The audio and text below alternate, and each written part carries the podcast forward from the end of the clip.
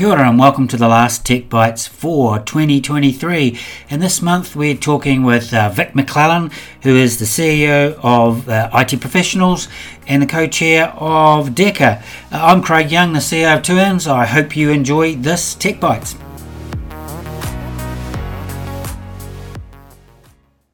Well, kia ora and welcome to this month's Tech Bites. I cannot believe we're into December. The year has raced by. And, 2023, again, is different than 2022. We've been able to do more with it. But I'm here today talking to Vic, a good colleague of mine I've known for a while. We worked together in DECA. She's now the CEO at IT Professionals, which we're going to ask her about that in a moment. But kia ora, Vic. You're a very busy woman with all the things you have in hand over the year, apart from your day job. But do you mind introducing yourself a little and what your day job is right now? Kia ora, Craig, and thanks for having me. I really appreciate it, and I love being on someone else's podcast. It's really cool. So kia ora koutou, Victoria MacLennan, tauka wakawa, but please call me Vic. Everyone does. So my day job, or my main job, is the CEO of IT Professionals, which is the industry peak body for those who work in the digital technology industry. And IT Professionals is over 60 years old. It was formed as the New Zealand Computer Society.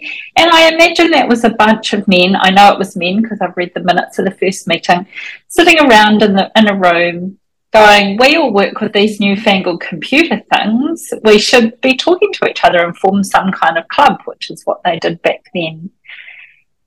You asked what that involves, which is a really complex question. It's a really diverse role and includes everything from working with members to help them realise their career aspirations through to government advocacy, working with colleagues like yourself, to working across the education system to ensure there's a focus on digital technology education, which I'm going to talk about a bit more later, and try and help reduce some of the fragmentation that's happening in the kind of the careers, skills and talent space in digital tech. So it's really diverse. And as CEO, you're the finance manager, you're the HR manager, all of those other things as well. So of a small not-for-profit that runs on the smell of an oily rag, just like yours does, so you know all about that, Craig. But I wear a couple of other hats. I'm co-chair of DECA, the Digital Equity Coalition Aotearoa. I'm the chair of the Standards Approval Board. I'm the chair of Digital Future Aotearoa, another fabulous charity in the digital equity space. And there are probably other things, and I still own some tech companies, and I have shares in others. But we need to move on to other questions. Yes.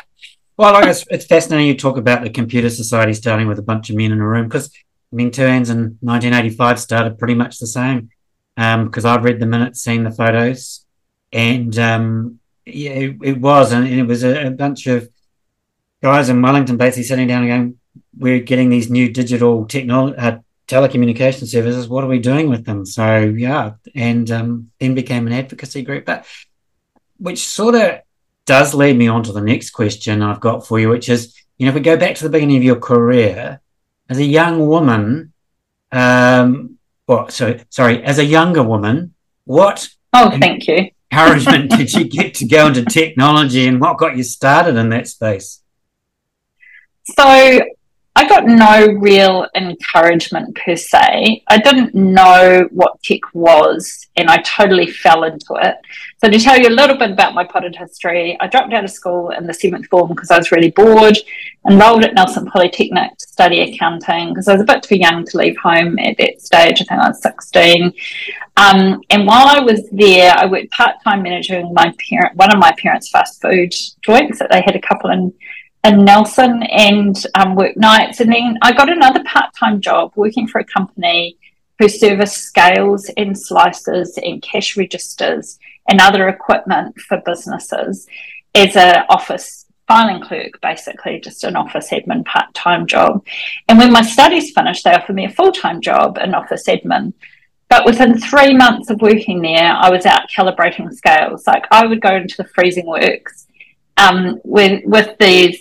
with all the smells that come with it and all of the blood and gore and guts and everything that comes with it. And I'd be out there with the weights and measures people in Nelson, which is just such a lovely symbiotic story now that I chair standards. That was my introduction to standards really early in my career, and calibrating the scales in the freezing works or in the supermarkets. And then within 6 months of working there, I was programming EFTPOS machines, some of the first ones that were deployed in the country, and then installing some of the first supermarket scanners in Aotearoa as well. And all of that culminated in me driving around the South Island with a bootload of EFTPOS machines destined for pubs who had this tendency to destroy them with a pint of beer over their EFTPOS machine, and every couple of weeks they'd need a replacement. And I'd drive around every few weeks and install and program and configure these EFTPOS machines. All of that said, my father did buy us a Commodore 64 for my brother and I. So we had been exposed to technology and computers from a really, fairly young age. And I think that's why I was just naturally inclined to be able to pick these things up in that very first job and turn my hand to tech. So, yeah, it was the story many people tell. I fell into it. I didn't study it. I didn't go into tech by design. I was just thinking, you must have been a flash family because you had a Commodore 64, because we had a VIC 20 with 1K of RAM, and you had to get another one to plug in the back. Yeah, those were the days, right? So look, let's stay with this because what was it like then when you got into the tech sector a bit more as a young woman working in that sector? What was it like working in that environment? It was really tough. Emotionally, it was a real roller coaster as a young woman. I've told stories before when I speak to groups of women about a pay parity situation I got into that I had to really fight, and I was lucky to have my male colleagues alongside me helping me with that fight to get pay equity with my team who were doing exactly the same job, and faced with all of the prejudices of, they're the breadwinners. Well, I was the breadwinner for my far now at that point as well. But I remember a couple of years into my career, I landed this amazing job when I was on my OE in the UK, and I didn't know it was an amazing job, but now when I look back, it's like, oh my God. And I was working on programming a Linux kernel, and I landed that job because I could touch type. Thank you very much, Nelson College for Girls, for forcing me to do that. And I could talk to people. So I worked in a long room of chain-smoking young men who all had beards and ponytails. It was so cliche now when I look back on it. And they were chain-smoking and taught me how to drink black coffee. And I think I was drinking about 7 black coffees a day. So, just all the stereotypes of the early 1990s. But my job was to be our human interface with the other teams and our customers. And I wasn't the best programmer by far, but I could type faster and more accurately than any of my colleagues. And they were lovely and they supported me, but I really struggled in that environment being the only woman. And when I reflect back, I didn't work with another woman as my peer or in my team for about 10 years. I did encounter women in management roles who didn't treat me well or provide support. So I made it a real quest for myself when I was in my 20s to become a leader who could support and nurture women in the industry. And I've mentored many, many women over the years who really struggle with the bro culture, the unconscious and conscious bias that place barriers in their way. So that those formative years really shaped the rest of my career.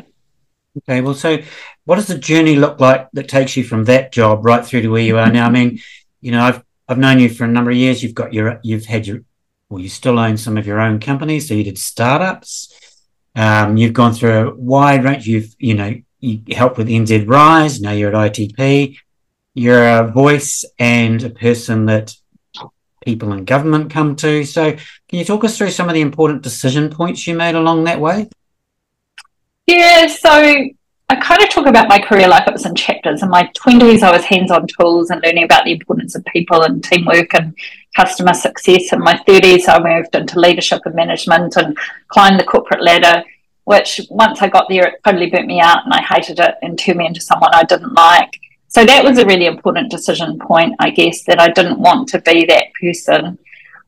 In my 40s, I was really focused on starting and growing businesses, as you've said, very focused in the commercial space. But then in my later 40s, I started to have my one hand in the kind of not-for-profit space, volunteering my time for governance roles.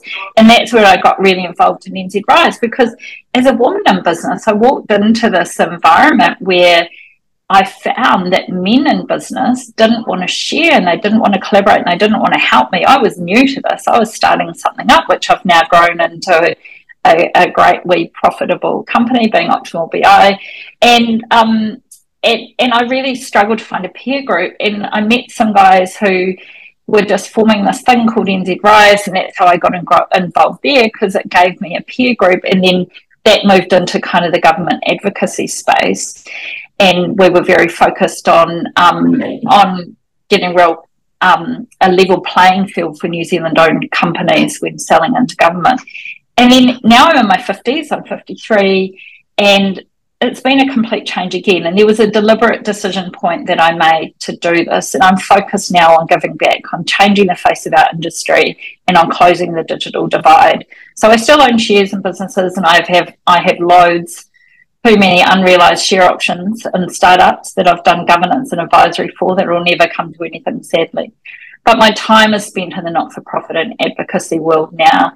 And this chapter for me is fairly new, and I don't know what's going to come next. And I also don't really know what the decision process I will go through to make that change, but certainly moving from commercial into how do I give back? How do I channel all of my love of tech, my experience with tech, into things that can ensure that everyone in Aotearoa can realise their potential and help our economy as a whole? I realised I was better off doing that in this broader kind of way than growing companies and employing people. It's so nice to hear you talk about it as making a positive decision to do that. I mean, I think that's so important.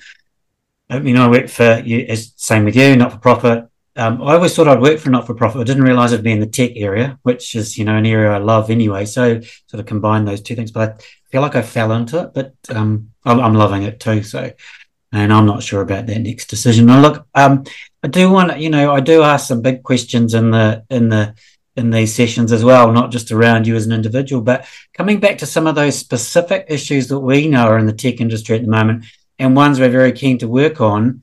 Let's start with that talent side, because you are the IT professionals, you are the individuals that work in the organisations. We know from all sorts of research we have an issue around lack of skilled staff, not enough women, not enough Māori and Pasifika. Or any ethnicity, really. What sort of things do you think we as individuals can do to improve that situation? Yeah, I get asked this a lot. So I kind of have a standard three areas that I suggest people can focus on. One is in your own workplace. We as individuals can all be the change. We can all be part of creating a culture of belonging, so that anyone who doesn't look like me, or doesn't look like you, Craig, or doesn't look like the rest of the majority of the tech part of that organisation, can find their place working there. Mm. And that takes courage. That means you need to speak up when you see others are being ignored or talked over. So if you're in your stand-up, I've said to some young men recently, if you stand up in the morning and the two young women that you've got on your team haven't had an opportunity to speak, you need to call that out and ensure that they actually do are afforded those opportunities. You need to look for gender and other bias in action and call it out, and that takes courage. It's quite challenging for some people. And be really supportive and encourage your peers to do the same. There is nothing more heartbreaking than a company attracting a fabulous Wahine Māori into their organisation, but that company doesn't reform their bro culture, and that fabulous Wahine Māori doesn't find a place that she belongs, and so she leaves. So that's the first thing, just be part of the change. The second thing everyone can do is become a mentor. No matter where you are in your career, there will be people you can support who are trying to walk in your shoes, who are either at your same level but wanting to transition into a role like yours, or at a different level in their career. IT Professionals members can participate in a mentoring program that we run, and we have a specific focus now on helping women in the industry find other women to mentor them. But everyone can be a mentor, so look for opportunities to mentor others and give back that way. And then the third thing, the third category I talk about that we as individuals can do is really encourage our employers, and if there are employers listening to this, this is for you, to really walk the talk. So creating entry-level roles in their organisations, partnering with different programs who are focused on diversity to help recruit into those entry-level roles, and put support structures in place so that when someone does join your organisation, like that fabulous Wahine Māori I was speaking of earlier, they're really well supported. So that means teaching your seniors to become mentors and coaches for new people who come in. And the other thing as part of that is encourage continuous improvement that will help modify your culture. Culture's hard to change. You can't change it overnight. It takes lots of small changes. So I'm also a big fan of calling out sacred cows. So if there are things in your culture that are the way they've always been, staff collaborating on identifying those sacred cows and calling them out and affecting change, and empowering your staff to do that is really important. So those are things that we can all do as individuals. Okay, let's take it out a little step, to our organisations. We're a membership organisation, so we're we are trying to meet the needs of our members, but we do want to take a lead on some things as well. So what can organisations like ours, ITP, TUANZ, do in the same space around these issues around the tech industry and inclusivity and growth of talent? So I think we should be held to a different standard, and our roles are really, really critical and really important for supporting young people into our industry, supporting people who don't look like us into our industry. And it breaks my heart, really, Craig, that I hear stories from young women who are experiencing the same experiences that I had 30 years ago coming into the workforce. And that is really heartbreaking. And we have a role to play in helping encourage and educate employers to be part of that change. The second thing I think is really important for us as industry bodies is digital technology is really immature. And it's immature for lots of reasons. One is there's no governing legislation to start with. So there's nothing to compel us to mature like engineers and accountants and medical professionals. It's relatively new, being 65 years old, which compared with health or construction or even electricity is a relatively new industry. But I see all of this as excuses. I think it's changing so rapidly every day that we really need to mature. So our organisations have a real role and advocating for that maturity change and helping everyone kind of open their eyes to looking at the way that we as an industry behave and perform differently. And to do that, we need to collaborate. So industry groups, by their nature, are under a lot of pressure to support their members' agendas and interests. So we have a tendency to go off and do our own thing, and it's just natural. And there are many opportunities for us to connect up and deliberately map out our programs to align, just like you and I are doing right now around aligning Flint in the IT Professional Student Member Program. So how can we create a great experience for someone as they come out of their higher education into the Flint program to be supported? While I think about alignment with our organisations, getting alignment of our messaging is the other thing we need to do more, and I know we've been doing a bit more of that this year. But someone once pointed out to me that our New Zealand wine industry does this really well. There are hundreds of wine producers, but they export, advocate and position their industry under one kind of New Zealand wine banner and one set of New Zealand wine messaging. And we need to do the same for digital tech, because at the moment I think it's just too fragmented and a bit too confusing. And that probably comes down to that maturity issue. But yeah, those are kind of the things I think we need to focus on together. Cool. I mean, yeah, so important, but let's just, keep going down this track to things we're working together on. So let's talk digital equity in general. Again, for TUANZ, it's one of our top 6 key issues that we've shared with government, and particularly this new one. We know from all our mahi together that we have several groups of people that are struggling to get online. I had a phone call last week from someone who's in Matamata working with elderly people and just so passionate about what they're doing, and I didn't even know they were there. So, great to be able to engage with them. But, there are several groups of people struggling to get online, Tell me a little bit about what you're doing and what you're involved with that's going to make an impact in this space. Well, in lockdown, as you know, a group of us, including you, found ourselves on calls all day long talking to community groups, teachers and others who couldn't reach their communities or students, which really shone a light on the digital divide. And you know, that 2020 change, I thought, great, we're actually really going to move forward. From there, DECA was born, and I spent a great deal of my time in this space, which is focused on supporting the community who are out there trying to close the digital divide, like your person in Matter. And we're trying to create a healthy backbone for everyone who's out there doing that, provide an Aotearoa context-based set of resources and research that organisations can use, their collective voice into government and parliament and into corporates. And right now, we have a whole lot of initiatives that I'm involved in different ways, like the affordable connectivity research that you're leading, Craig, which is just going to be the first piece of what is affordable connectivity in Aotearoa research that's grounded here. There's a bunch of feedback that we've been collecting from community groups around census and giving feedback to stats about census and the digital divide. We're also collecting feedback across the community and front-facing workers that we're going to give to big businesses like banks and telcos and the government on the impact of their services moving online for communities.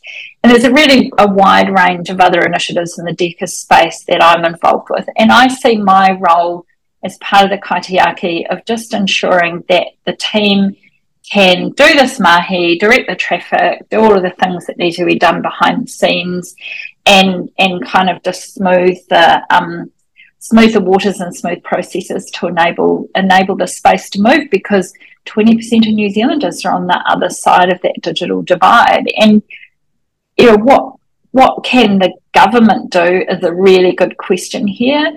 I would say more than they can do now. We've had successive governments who acknowledge this problem and acknowledge through initiatives like what the Productivity Commission produces that we need to do something about it, but actually don't take effective action. And so it's a really complex challenge of what government can do. But the first thing I would say, and something that I'm actively working on with government, is reduce the fragmentation of activity and effort. I call the government support for the digital equity space a lolly scramble, lots of different tiny funds, nothing that's really going to shift the needle. So reducing that fragmentation generally, and it's hard to move the system of government, as we both know, but that's a space that I can also play and support, is trying to get that real clarity of messaging for government and for ministers. Yeah, yeah. All right. I realise you're an incredibly busy woman, so let's get to the last question. Let's just go big picture to end up with. You're a digital leader in Aotearoa. What big ideas should a country like ours focus on if we want to move up that global digital competitive ladder? Yeah, and, you know, when the technology is being created elsewhere and not here, and we're at the arse end of the world, we really need to do a geared shift here, you know. I think there's a couple of things we need to do. One is our education system. We need to take digital technology education more seriously. Stop bundling DT, as it's called, into the wider technology space alongside woodworking and metalworking, because it languishes there at school level. Invest in more DT teachers. But really importantly, this is the most important thing we need to do, is upskill and train all of our teachers so they become digital natives and they can be passing that support and information on to those in their classroom. At the vocational and tertiary levels, it's just too confusing and fragmented. I speak to groups of high school kids all the time and they're like, which course should I do? It's impossible to navigate right now. There are too many diplomas, too many degrees on offer. We need to get serious and we need to make it really easy for people to learn digital technology at higher education. We also need to close the digital divide, as we've just discussed. We can't afford for 20% of our nation to be unable to participate effectively in a modern world. Another one that we haven't touched on today that I'll just mention briefly is we've got to improve our productivity as a nation through the use of digital technology. The Productivity Commission's been telling us this for years and years. So Paul Callaghan told us this years ago, that we've got to get off the grass. Now's the time to take it seriously. Programs like Digital Boost are great, but the uptake is still relatively low when you look across SMEs. And SMEs really struggle with their legacy operating models, and they need help to make a step change so that we as a nation can be digitally more competitive as well. And then the last thing, which I guess is my main hobby horse, we need to grow our own talent. The benefit to our economy, if we can lift more of our population into higher wage careers like digital tech, is so well documented. We need to find a way to complement serious talent creation with immigration. Both need to exist, but it's so easy for employers to look for a perfectly formed senior and go offshore and import them, whereas there's no real support for employers in digital technology to invest in or know how to grow their own capability like there is in construction and other industries where there are really simple and focused government-supported pathways into their industries. So that's my starter shopping list. I won't get into access to capital and all of that other stuff. If we can get the education system, the talent system, closing the digital divide and improving productivity, we're in a much better place than we are right now.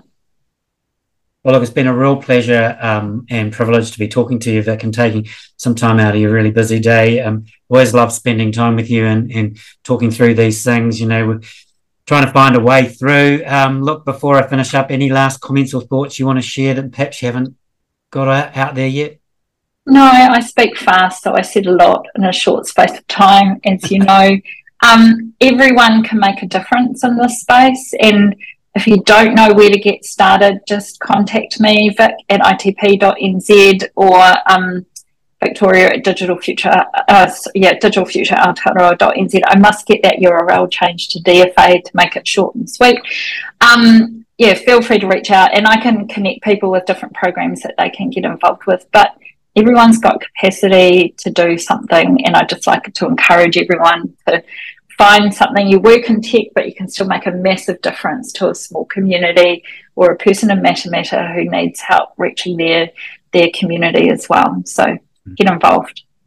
Well, thank you so much. And thank you, everyone, for being part of Tech Bites this year. This is the last one there, this December issue. We will be back. We're back on the first Friday of February with a young wahine who has been part of our Flint team and then has gone off to be an entrepreneur and has started her own AI business, has funding. Going to talk to her a little bit about her journey and where she sees, and maybe we'll ask her how she feels things are in the industry today compared to what the stories we've just heard from Vic. So thank you, everyone, again. Have a great rest of the month. Enjoy your Christmas and your break over the new year, and we'll see you back with Tech Bites next year. So mā te wā.